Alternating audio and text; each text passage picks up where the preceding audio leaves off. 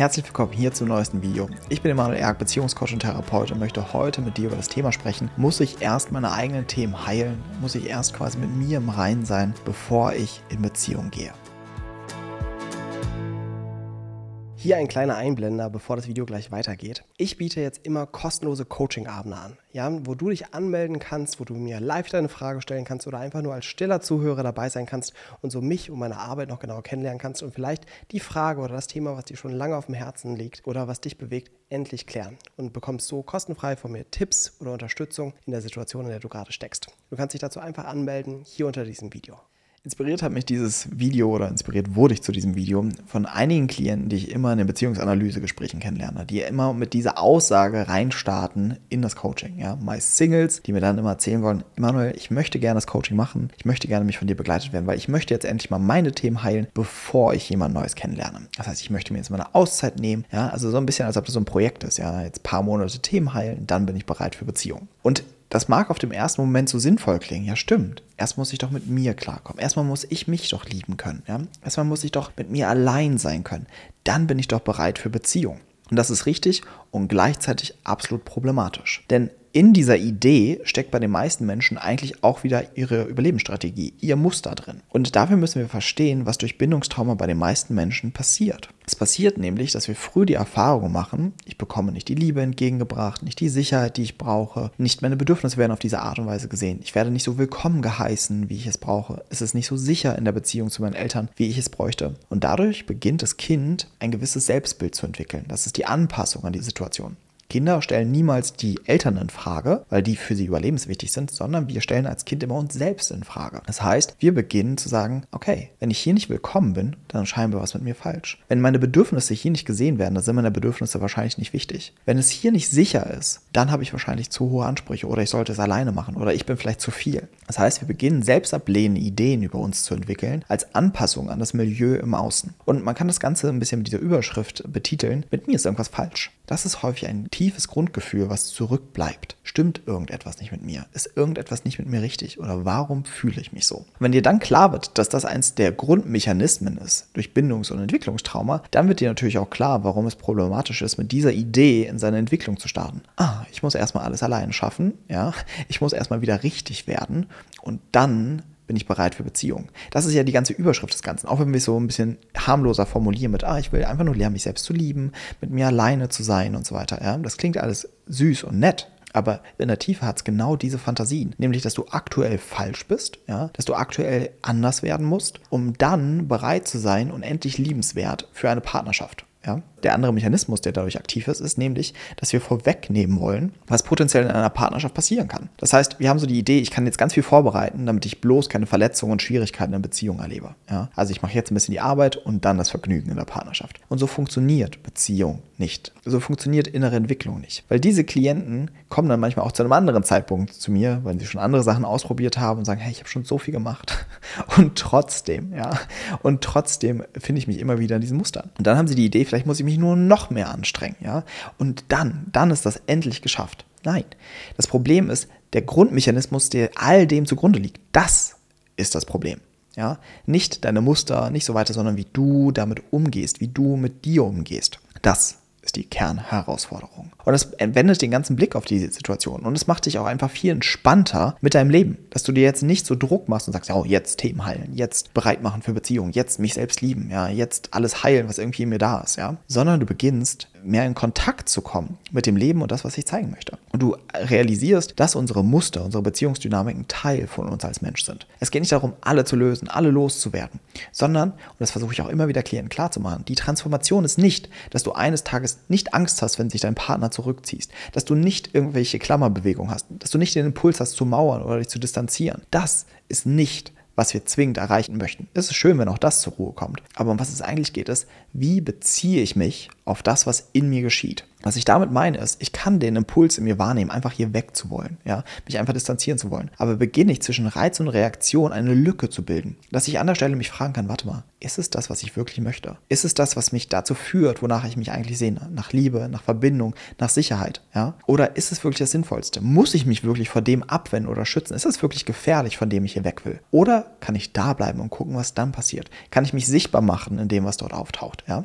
was dann passiert ist, dass wir nochmal mehr in Frieden kommen mit das, was in uns auftaucht, mit den Gefühlen, die wir erleben, die Gefühle, die wir beim Kennenlernen oder innerhalb einer Partnerschaft erleben, ja, und nicht in so einer Ablehnung davon kommen. Und das ist der Schlüssel für Beziehung. Das ist der Schlüssel für eine liebevolle Beziehung zu uns.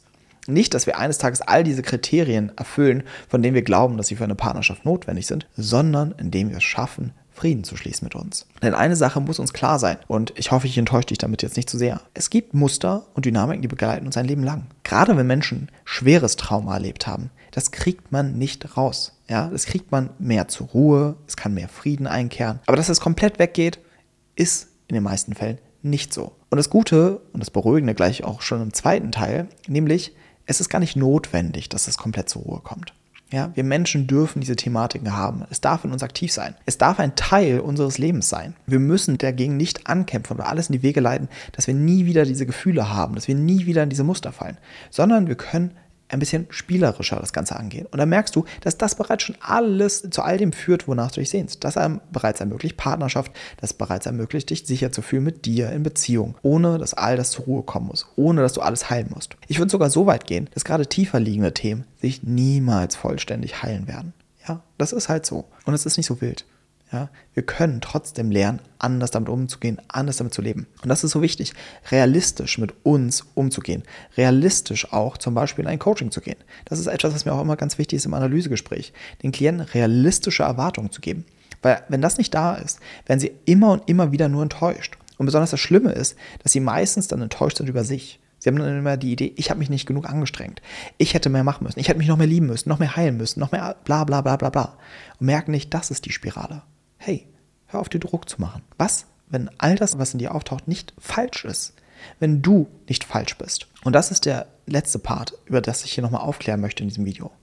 Alles, was in Beziehung in dir stattfindet, hat nichts damit zu tun, dass du irgendetwas an der Waffel hast. Ja?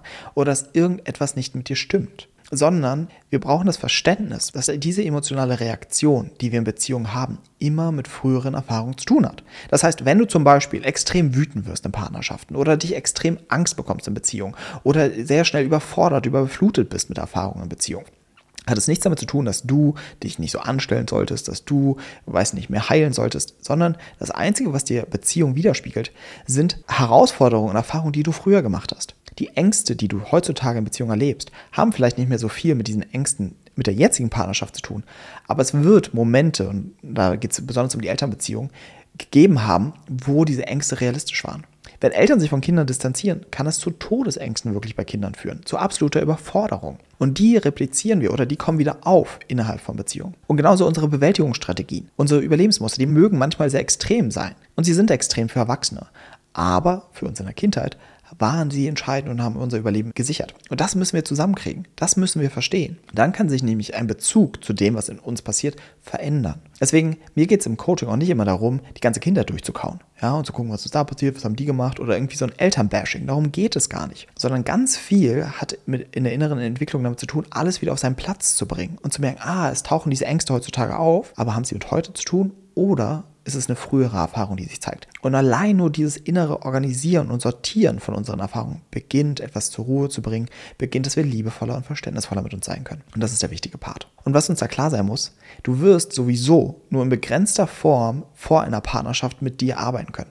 Ganz viele Themen tauchen erst auf, wenn ich in Beziehung bin. Das ist ein bisschen so, wie wenn du zu Hause ähm, einen Marathon übst. Ja? Das heißt, du hast da dein Laufband und du übst und übst und übst, aber wenn du dann auf einmal auf der Straße bist, das sind andere Läufer, Zuschauer, die dabei sind, Druck, den du dir auf einmal machst, dann gibt es auf einmal bergauf, bergunter, es ist ein steiniger Weg, es ist ein Asphaltweg und so. Und du merkst so, wow, das ist irgendwie alles anders, als, als ich das Ganze hier noch für mich allein gemacht habe. So ist es auch in Partnerschaften. Und meine Metapher hier hinkt ein bisschen, weil in einer Beziehung kommt noch was anderes dazu, nämlich gewisse Themen können nur durch einen anderen Menschen berührt werden.